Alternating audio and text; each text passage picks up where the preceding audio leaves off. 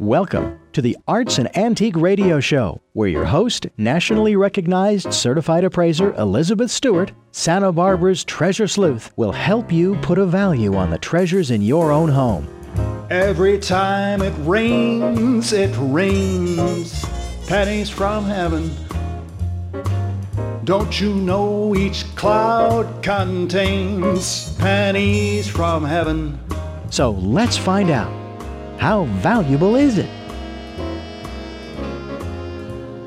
Hello, hello, hello, Santa Barbara. It's your chantress of everything valuable and beautiful, Elizabeth Stewart. Hey, Richard, where are you? I am here uh, in the studio. Um, the my, you know how the video tends to really eat up bandwidth. It's been locking Yeah. up my computer, so uh, you'll see me pop in when I give you the two minutes and all that good stuff. But uh, I'm here Okay. and enjoying this Okay. fabulous weather. Yes, yes. Um, I will tell you that um, uh, the, the lake house I, I bought in Lake Arrowhead a couple of years ago at the beginning of COVID got nine feet of snow. And I'm sorry, nobody can nine go feet. nine feet, nine feet in Lake Arrowhead. Nobody can go. I mean, I just heard from um, my neighbor that he's locked in his house for the next four days for sure. And he actually hiked, hiked through the big snowdrifts to um, to get groceries. I mean, eh, it's it's craziness up there. They've called in the National Guard. I mean, it, it's it's nuts because California is not. Well, we're not used to nine feet of snow. so Well, we uh, anyway, um, We had quite a bit of snow up at our place. Not nine feet and not even nine inches, but I've got a. I'll, I'll send you the link to all of the photos and videos that I took. But oh, Well, you show me. Yeah, you're up. You're up on top 54, right? yeah, yeah. Oh, spectacular. And you got snow. Snow, yeah. It's funny too Well, because I- I, was taking photographs. Uh, um, uh, Santi would probably appreciate this. I did not use a filter, but it looks like I used a black and white filter in the afternoon of Saturday, and then Sunday I put on, I must have put on a intensify the colors filter because the white and the green and the blue were just amazing, just amazing. Well, you know, you. I know you like cold weather. It's- Yes, I do. anyway, I wanted. I wanted to introduce a friend of mine, and I always follow what she does because she's so creative. And everything she comes up with blows my mind.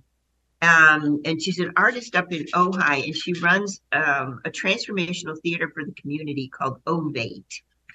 Um, and uh, I just think that she is uh, Susan Kelejian, and I think she is amazing. Uh, and she's put together this thing. And how why this intrigued me was that she's put together a thing, Richard, called the Furious Collaboration Project.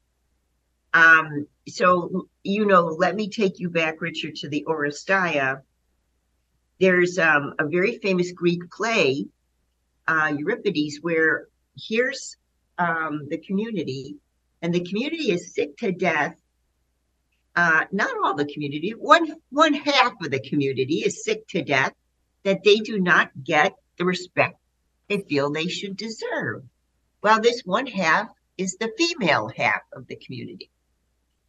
And what they come up with during the play to establish respect is aided by the help of the Furies, and they're they're the Greek goddesses. Uh, they're sort of like Richard, a little bit. Um, perhaps Kali would be a good a good example Ah. because you know Kali has the the ability to give birth, but the ability to to to uh, kill. Um, and you know this is uh, this, and so here's here's Susan in Ojai saying, you know, let's get together. We we're just kind of tired. Um, that in the light of a thousand years of trauma, we still don't, as women, have the kind of standing and respect. You know, it's since um, well, since Aeschylus wrote the Furies, uh, Oresteia, we've had a good 2,000 plus years of the same kind of treatment. So, so Susan figured, okay, let's get together a collaborative project. She got together some wonderful artists, and not only that, she's got together some sponsors.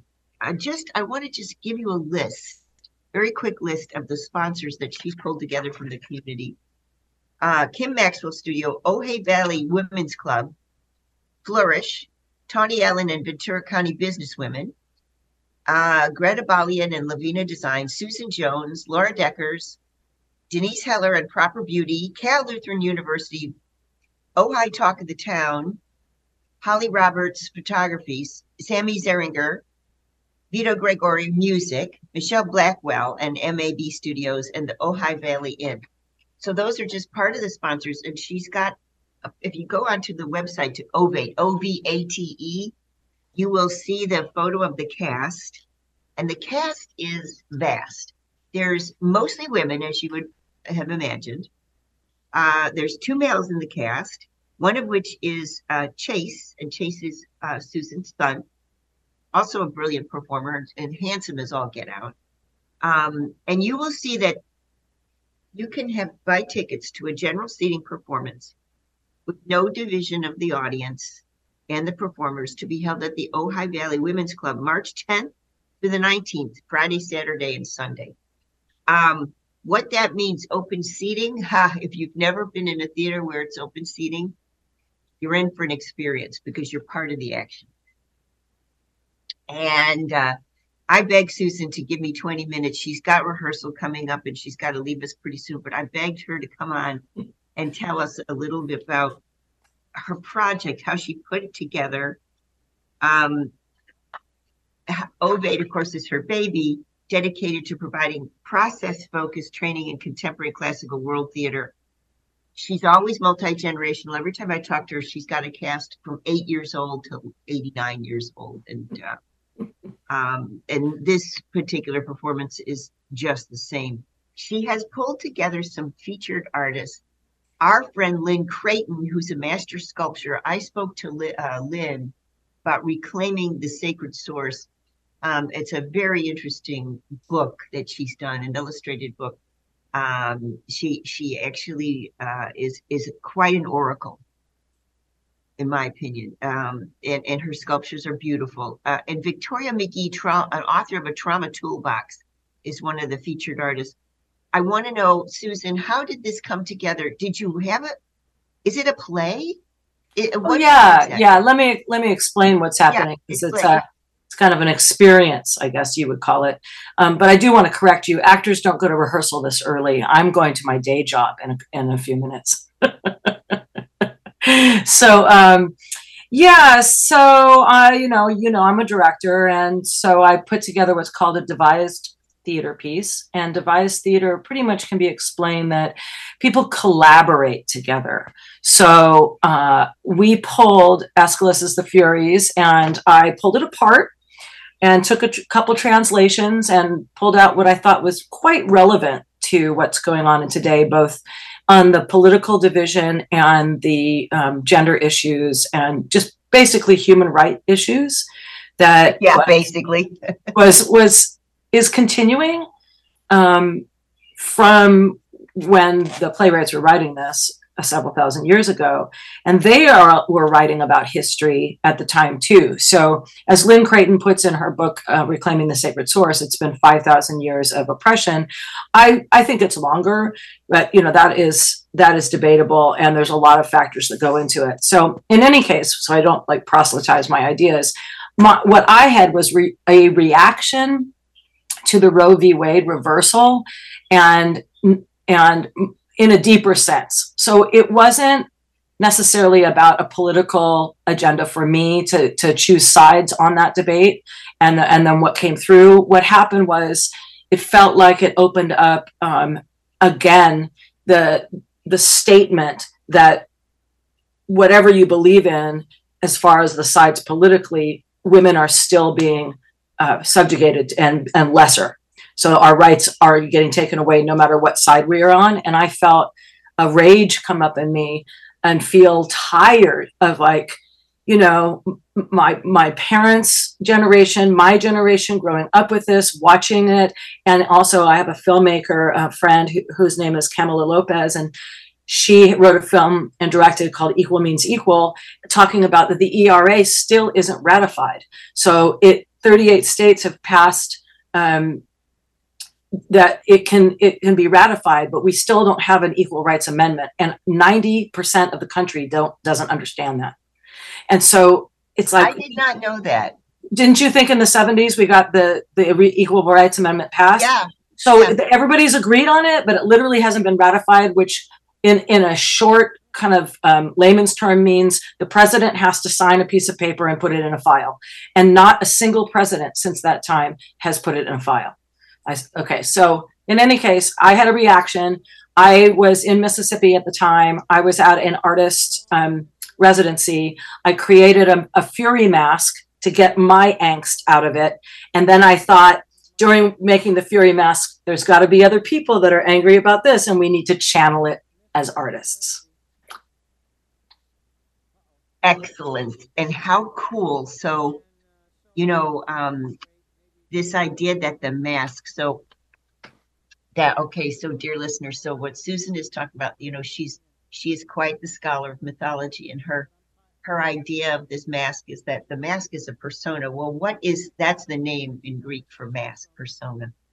So what is a persona? Well, it's been used in our language, English, to say, well, it's the pro, it's the projection of our selfhood, which is interesting because the mask is supposed to be masking, but yet in this case, it's the projection of selfhood.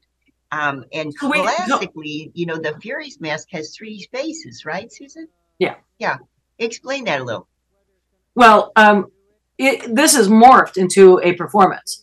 So we did a three months writers workshop to have contemporary viewpoints, and I have three young women who are playing the Furies. And it's a really interesting point that you brought up about Kali, and I, I want to just put the question out there: Why are why are there so many female monsters? Why are there creatures? Why why even in mythology we have been demonized? Yeah. Yeah.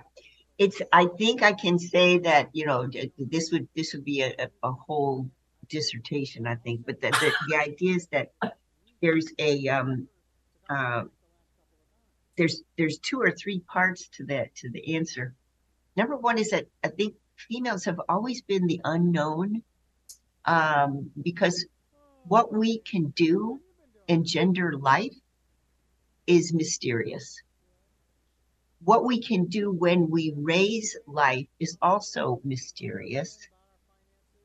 And when there is no explanation or no ability to uh, copy this in the on the other gender, no, no, no male really until very shortly could ever give birth. Uh, so that becomes vicious. What is not quantifiable becomes Vilifiable. area for but yeah area for suspicion um and you know this crops up it's very interesting there's a, a lot of history about um the idea of, of believe it or not crises petulance plague and females we we we actually talk about that. We actually talk about climate change and the killing of the female and Mother Earth. And uh, we have a, our play is packed with lots of images from ancient Sumeria to biblical texts to modern Right. day talking. Yeah, we, we don't miss it, and we're not vilifying men at the same time. It's so funny because you know it, i was talking with this will interest you being a director susan but a couple of months ago i was talking with the um, the cast of the crucible over at santa barbara high a very mature subject matter for high school Sure. drama and um, you know the crucible very interesting because you, there there were some very alive young females in that um, in fact, in fact, the director had done a really interesting thing and cast one of the judges, one of the Puritan judges, not as a male but as a female. So she was actually a female actor Mhm. performing a male role.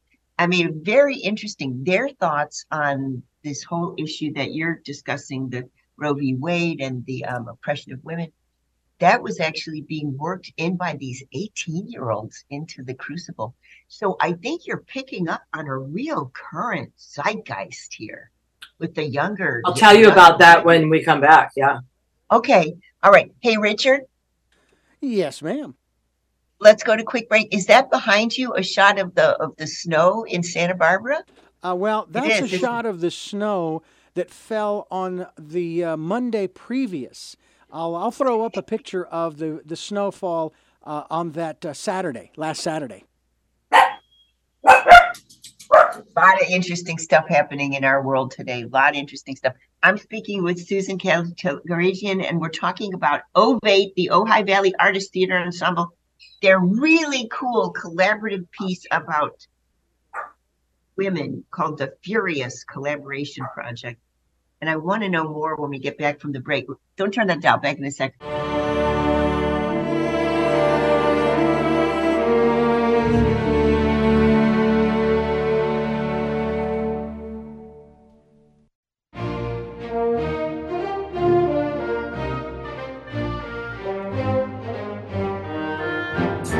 Welcome back. It's Susan Kelejian, and we're talking about this wonderful performance uh, uh, opportunity, by the way.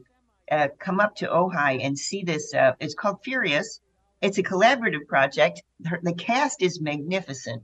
Susan was telling me during the break that she's been working on this project for three months with 17 writers and all kinds of other multimedia artists uh, to mount the project. And just a shout out Ojai Women's Club is the performance March 10th through the 19th, Friday, Saturday, and Sunday. What's really cool, is Susan mentions in her emails, uh, it'll be lawn chair seating. You're going to be in the in the in the performing circle, and if you haven't been in that kind of a setting in in theater, it's it's pretty it's pretty electric. Um, Susan, just you were you were wanting to just finish up with a comment. Um, yeah. About the idea that that this younger generation of women are really paying attention and I wondered if you had experienced that with some of your younger writers as you collaborated. Yeah, this was a surprise. And I'll just end on this is that when we decided to do this project, we thought there's going to be women of a certain age, like around my age, that would, you know, we've already been through certain women's rights issues and so and and and mostly in ojai the the medium age is is 50 plus so we thought that we'd be getting some some of that we we got mostly young people so 20 somethings went came in gung ho. They jumped on it. They've got a great voice. They've been teaching us lots of stuff. We've learned about gender roles and how to use technology and all sorts of things that um, what my theater company's mission is is multi-generational multicultural etc so they jumped in and there's three incredible young 20 somethings that are doing the furies including the rest of the cast of a 16 year old that wrote her original song attitude is a habit. Her name is maya muderis and she performs it on stage as well. We've got an amazing cast age um, 16 to 84 and that's all i'm going to say well lynn is i'm not going to give it away but you know we've got some we've got some elder states women in there. And we also are making a documentary that is going to um, be about devised theater and how art can save lives so there you have it. I'm going to let you go to your next guest. Uh, love you lots. Thanks for having me on. And uh, have thank you, day. Susan, and good good luck with the show. That is the coolest thing, though, that you're doing a video about collaborative theater in general. Yeah, and presenting that. It's when you say art can save lives. It's really interesting. Richard and I, uh, um, during the pandemic, we we had the opportunity because we were so shut down to kind of reach out to the artistic community, and a couple people in your line of work we're like oh yeah we'll speak to my friend in new york and and they're doing something really interesting so you know our little show was branching out we spoke to a theater company in new york uh, classical theater just like yours and and um, mm-hmm. uh, uh, I said, so you know, how are you guys doing? I know you're you're having to learn technology to do any kind of performing, et cetera, et cetera. And he said, "Gosh darn it, we didn't say it like that, but we can't put it on the air." I don't know why New York City isn't calling the artists because we're the problem solvers. We are the problem solvers. I don't know why they're not reaching out to the artistic community in New York City with regards to this pandemic because we got some ideas. That's another conversation. that is another conversation. Thanks, Susan. Appreciate You're welcome. it. Hey, Richard, Bye. let's go to a quick break. When we get back from the break, a real special power couple uh, that I've been looking at, and I've got some really interesting comments and questions for them. Uh, they're going to be speaking at the Santa Barbara Museum of Art because, in their wisdom, the Santa Barbara Museum of Art has is mounted a show where they're showing the work of certain artists, certain two artists actually, that were a, a couple. And what is so fascinating to me, Richard, is that they've reached out to the community for the real powerhouse couple couples in arts and they've invited them to speak about a shared life as creatives. And so i've got michael jorgensen who's coming to speak to us and his partner or the other way around as well uh, cassandra c. Jones. And i knew of cassandra probably a year ago richard because I had an appraisal of a, a, work of hers, which was the size of a wall. And I can't tell her who bought it or wh- uh, what it was, but it was stunning. And um, I had the opportunity to look at her body of work about a year ago when I was trying to write about this this piece for my client. Um, and I was blown away. It's in his main room and you see this piece uh, and it's it is also a collaborative piece. We'll talk about that.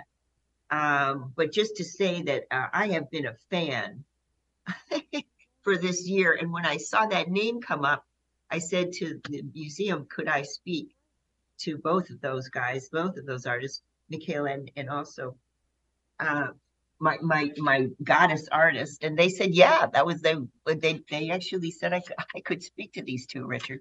So let's go to quick break cassandra and mike did you say michael or mikhail? Michael. Michael. Michael and cassandra will be back with us in a second and i want to introduce and brag on them a little bit and then we're going to talk about um their journey as creatives that are in the house together. My God, I'd probably kill somebody if that was the case. Okay, don't turn that down. Back in a minute.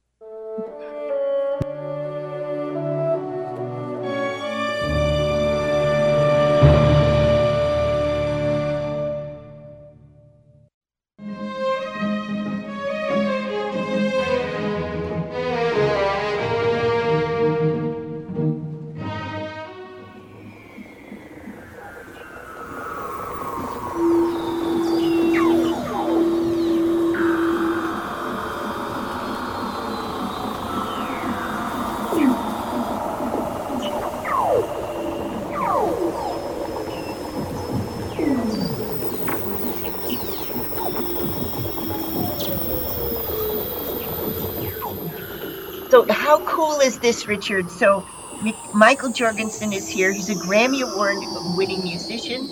Yeah, isn't that cool? The sound um, winning musician, engineer, and composer. Uh, since 2002, he's been recording and touring member of the band Wilco.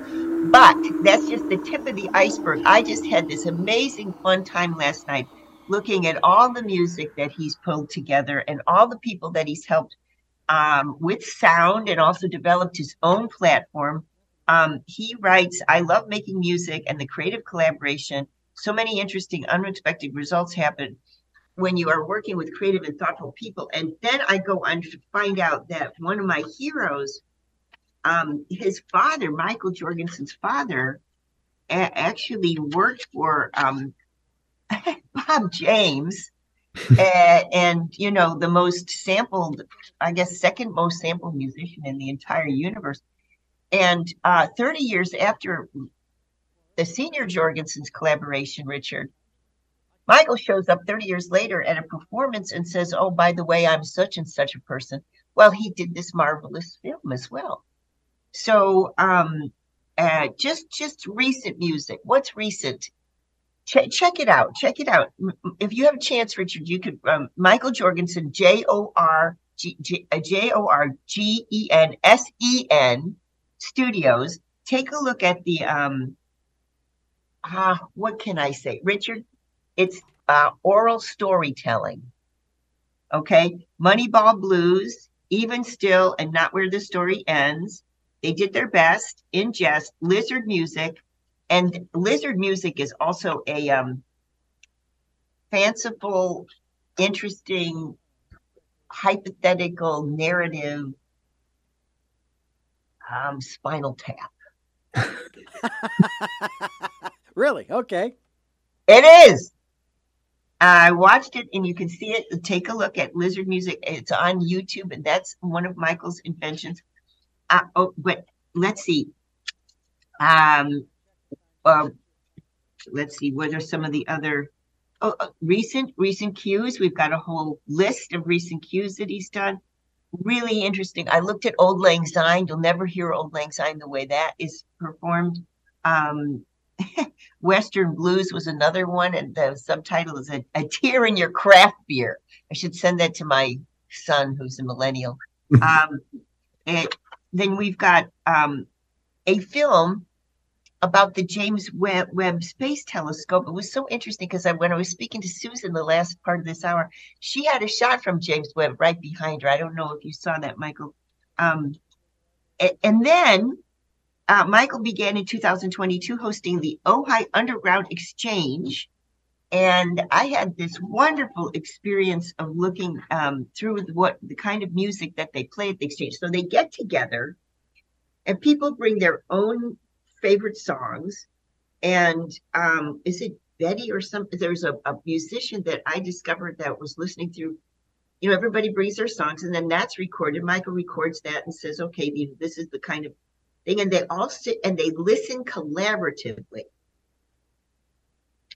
Uh, now you might think, well, what's the difference? You know, I'm listening to the YouTube. I've got my great stereo. I've got my McIntosh going. Blah blah blah. What's the difference that I'm listening collaboratively? Listening to this is what Michael says. Listening to recorded music as a group is a profoundly different experience than listening by yourself. It comes highly recommended. And this is from a professional, what do you call it? Specialist in oral, oral, um, oral visual, uh, oral storytelling. Okay, now let's brag a little on Cassandra C. Jones. I told you that I walked into a, a mansion and I saw one particular large wall of, filled with a, a major a, a, major multimedia installation by Cassandra, and I, I uh, had the pleasure of looking at her opera to understand. Um, I didn't need to understand too much about how you work because the work spoke for itself. But just a little background. Um, she is interested in digital photography. She uses that to create collage installation and video works. Now, talk about the collaboration between these two creatives we've got an oral storyteller and we've got a visual storyteller. She writes, she writes that she works to spin narratives and present a prismatic reflection of a self-involved, love this, self-involved, technologically based, snap happy contemporary lifestyle. She does this to offer possibility of growth, space, and discovery. with that space, she's looking for magic and transformation. Uh, I have right here uh, all the shows that um, that she's been in, and I was most interested to know that she's designed for opera for the Libbey Bowl. So here again, it's an Ojai connection. She co-hosted with her um, partner Michael Friday flights at the Getty Center, and then check this out: the residencies. Um, she's been a. This is what really interested me about her bio: the residencies, Taft Garden Nature Preserve in Ohio, uh, Southern Graphics Conference visiting artist in Richmond, Virginia. Egon Schiele Art Centrum, yay, in Czech Republic. Drake Hotel Artist Re- Residency in Toronto. V- Virginia Center for the Creative Arts. The Heinz Endowment Fellow, that brings me back to the Pittsburgh Ballet Theater where I used to dance. Um, Hall Farm Educator for the uh, Education for Center. Uh, sorry, Hall Farm Center for Arts and Education Atlantic Center for the Arts, etc., Smyrna Beach, Georgia, uh, Florida, and the Fachhochschule Schwäbische Hall in Schwäbische, Germany. These are residencies, and um, it, it's funny. You, Susan was saying she was just in a residency in, in Mississippi. She learned as much as she w- did from her mentors as she did from the students that she was in residency supposed to teach. And I imagine that's the same. I know we're going to go to quick break. When we get back, now I've introduced the two of them. I want them to talk about um, their life together Um, I won't be at banal and say how they met. Uh, we'll just skip that over and we'll just say, you know, what's it like being a creative? Uh, and I, I want to preface that really quickly before we go to break by saying my mother was the first female graduate of Juilliard in conducting, and she had perfect pitch. We were four kids. She was a single mom. Growing up, she drove us crazy because she taught and she had perfect pitch. And even an alarm clock that wasn't wound up, you know how you had to do that in the past properly I didn't have the perfect pitch, she, it would send her over the top. Living with a woman like that was so tough that I thought, oh my gosh, this has got to be something I want to know from Michael and Cassandra. Don't turn that dial back in a minute.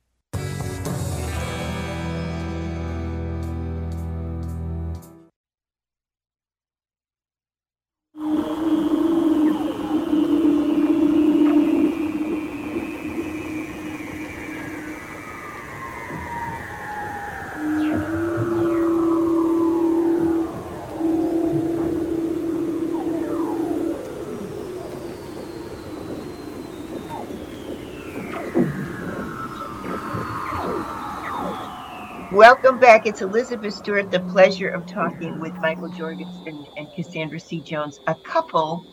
They live up in Ojai. Their studios are up in Ojai. He is a sound oral storyteller, creator, collaborator. She's a visual storyteller, collaborator. Um, and I want to know do the obviously those things intersect because you've done group talks to prestigious organizations such as the Getty. Um, what is the similarity between what both of you do, do you think? I mean, you do reach down into some well springs. I'm not sure what the similarity is between what we do. We both appreciate each other's work intensely, and we both hold it with reverence and we um, we have this very deep understanding that between the two of us and we always have and i couldn't have married him without this understanding is that our creative practice has pretty significant priority in our lives. And when one person has to go do something it is never a no it is always a yes. It doesn't matter if the kids need something or there's an event to go to or we, we haven't seen each other in a while or whatever it is always a yes for that person to go do their creative thing. And it's it's um it's an asset to our relationship. I think uh before uh, every every guy i had dated before we met um and we had a very fast and furious courtship. We were engaged within 6 weeks. Um but everyone i had dated before um the priority was more our relationship and not the creative process. And yep. was endlessly frustrating to me and um, almost demeaning in a way because all I wanted to do was I wanted to be with someone and I wanted love and affection, but I also desperately wanted to be in my studio all the time. And um, and that is what we allow each other to do. And without that, our relationship suffers we have to have that first and foremost. And we include the kids as much we have two kids eight and nine eight and 11 and um and they have never known a life other than this. They've never known um, their father to not tour or their mother not to travel to residencies or to be missing for several weeks when she's working on a show. Um and um and we all cheer each other on. Always. That's our baseline so clear you have that understanding. Um, uh, Mary Oliver, a great poet, uh, it, it, has a, a, wonderful essay saying it's the artist's responsibility uh, uh, to be so totally engaged in and focused. Um, and that's what artists do. And uh, that's first and foremost. Very interesting. And also, uh, another thing that I'd like to know your reaction, both of you I was writing something that, um, I, and I was thinking of Cassandra's work. So, um, in, in the New York Times recently there was an article about the, uh, the the distinction between highbrow, middlebrow, and lowbrow art, and that's been around since 1946. Those terms. Um, Russell Lynes was the uh, uh, author who decided that there's going to be a division in in the world of art, high, middle, and lowbrow. Mm-hmm. And there's a real rethinking of this. And I was thinking about um, Cassandra's work and also Michael's work in all the collaboration uh, so so be in 1946 when those terms were developed it's so interesting because there was the idea that there were certain areas in which the art was a pure art form and and it seems that both michael and cassandra's work that it it, it, it pulls from a lot of sources i mean michael himself is sampling uh, um, various sounds cassandra's using images that are common culture and making them beautiful and repeating them and doing, you know, um, uh, almost uh, rhythmic designs. And that is something uh, we definitely have in common. We're using yes. we, we're using things from outside. Yeah. And pulling them in to make our work. Right. So that's what I was thinking as I was thinking about both of you that what what's the what's the glue? What's the kingpin? What's the glue? And I was thinking, well, here's a couple that don't necessarily adhere to that I'm, you know, um, I'm an artist. Uh, because you you've got to be looking at the whole entire world to do what you do, both mm-hmm. of you. You know, listening to the world in Michael's case and looking at the world in Cassandra's case, not just a certain part of the world, not just the highbrow part of the world, let's say.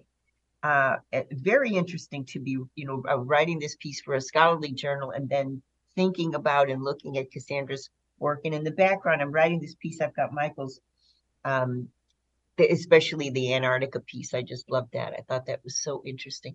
I want you to tell us a little bit, Michael, about um, working with Bob James. How that how that happened? How, did that expand you as an artist? Uh, well, it's uh, it is a deep and meaningful part of my family history and a deep part of my creative and my relationship with music history. My dad was Bob's recording engineer starting in 1975. So I was three years old when they began a 15 year partnership together. And it was during that time that Bob had some of the sort of early and wide ranging success. He was the he wrote the theme to the TV show Taxi, uh, which my dad was the recording engineer of, and um, all of the people that were in Bob's world, um, musicians and and technicians and our engineers, they were a, they were a sort of extended family to us growing up, and uh, and it was you know we kind of revolved around Bob's music and um, and then at a certain point uh, in around 89 90 my dad and bob decided to part ways professionally. And bob you know sort of just dropped off the radar because i was starting my life as a musician and and finding my very different path and his. And just this past October, I, I saw that Bob was playing at the Catalina in uh, in Hollywood, and I thought I got to go see Bob. It's you know he's 82. I you know I haven't seen him in 30 years, and uh, I saw the show. He sounded great. It was just it was a really remarkable experience to see him again and kind of connect. And on the drive back from uh, Hollywood to Ojai, I was thinking I can't believe there's not a documentary on Bob ah. James. This guy's got a storied and prolific career, and there's not really a book or any film or anything to sort of chronicle this extraordinary career. And, you know, you say, sometimes I find myself saying things to to my friends that are slightly a dare and uh, I called up a friend of mine who's a drummer. Uh, his name's Mario Calire, amazing drummer and a good friend. And he was supposed to have come with me on that trip, but he couldn't. Um, and on the way home, I was like, man, I can't believe there's not a doc on Bob. And he's like, oh, you need to get in touch with my friend Greg. And so very quickly, this has sort of snowballed, not out of control, but it has grown into this really uh, important project for me that is, you know, a parallel to my music career is that, and I'm now directing the documentary on Bob James. And a few weeks ago, uh, we went to the Blue Note in New York City, and we're filming Bob performing with Talib Kweli and his band, and then interviewing the hip hop artists who have sampled his music. And it was a profound experience. And um, we're at the very beginning of this process, so there's uh, there's lots more to come. I understand that the dateline on um, your your story uh, regarding the the filming of Restless, and by the way, dear listener, Restless is the name. It's Restless dot dot the Bob James story. Um, the dateline on that is just very very recent, and um, you know it, it's fascinating that this is happening as um, as as as we're speaking, and it is also the the couple is going to be speaking at uh, Santa Barbara Museum of Art. This is um, uh, very very um, quickly. Richard's giving us time. We got to go to break. Why choose the the uh, title Restless? Bob is endlessly curious. He is creatively restless. He is not a person or a figure to spend time looking backwards too much. He is always looking forward to the next project. What's the next? What are the next creative challenges I can present myself with? What what can I do that I haven't done before? And that has translated into I think 60 solo albums and I think almost as many uh, records with other musicians being a sideman or an arranger, kind of in a more supportive role. And you know, to have that many album credits, then like still going. He's 83. He still sounds incredible and vibrant. And you know, I was closing my eyes at the at the Catalina and I was like I was transported back to the last time I was at the Blue Note in New York City when I was 12 years old and I was like this is the same this is the same guy this is the same energy it was really beautiful you know it, it, that almost made me tear up when you said this is a guy that never looks back he's always like what's the next thing I can do what what a way to live I mean you know uh, wow if that could be the you know the the the, the line on my business card, boy, wouldn't that be great? It's almost impossible to do. You know, okay, Richard, where are you? I'm right here. Okay, so let's go to quick break, and then when we get break, uh, get back from the break, we've got five, well, a little less than five minutes, but um, I would love to hear um, uh, Richard. Okay, Richard, Richard. Yes. Hey, Richard. Yes. Okay. I want you to ask Michael something because you are a sound guy for 50 some years. I want you to ask him something really like deep, interesting that we're going to like put down in the archives at the studio, something huge, okay? When we get back from the break. No pressure, no pressure. No, no pressure. pressure at all. Okay, don't turn that down. I am speaking with a power couple in the creative life, internationally speaking. They live up in Ojai and they're coming down to speak at the Santa Barbara Museum of Art uh, because Santa Barbara Museum of Art is doing a series of talks, interviews, thinking about creating as a couple. Um, amazing. Don't turn that down. Back in a minute.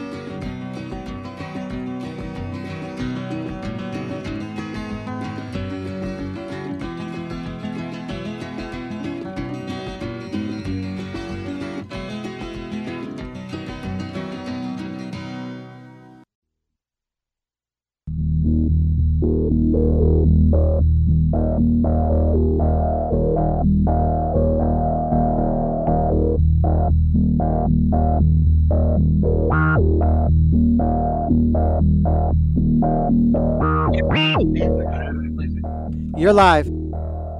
Welcome back. It's Elizabeth Stewart. We're just honored to speak with Michael Jorgensen and Cassandra C. Jones. They're a married couple are, and I was hearing from Cassandra that it is their uh, golden rule, their byline, their Bible, their touchstone that if there is a project, everything else it sits back and waits. And I think that's so cool. You got to have that. Um, and we were talking a little bit about this idea of uh, complete and utter focus, the, the time to be complete and utter focus. Okay, Richard, you're up. Oh, we can't hear him. Okay, now Richard, you're a sound guy. You got to. I, I understand. I understand. But quite honestly, we have 30 seconds literally. Your inspiration, uh, you go into meditation. What do you do, the two of you, to come up with the stories and then create the music and visuals? In 30 seconds? Well, now it's down to 15, so I'll tell you what. Okay, I'll answer. I'll back, answer. Elizabeth. I think the goal of an artist is to become your truest possible self. There you go. Elizabeth, we have to literally wrap five seconds. Good answer.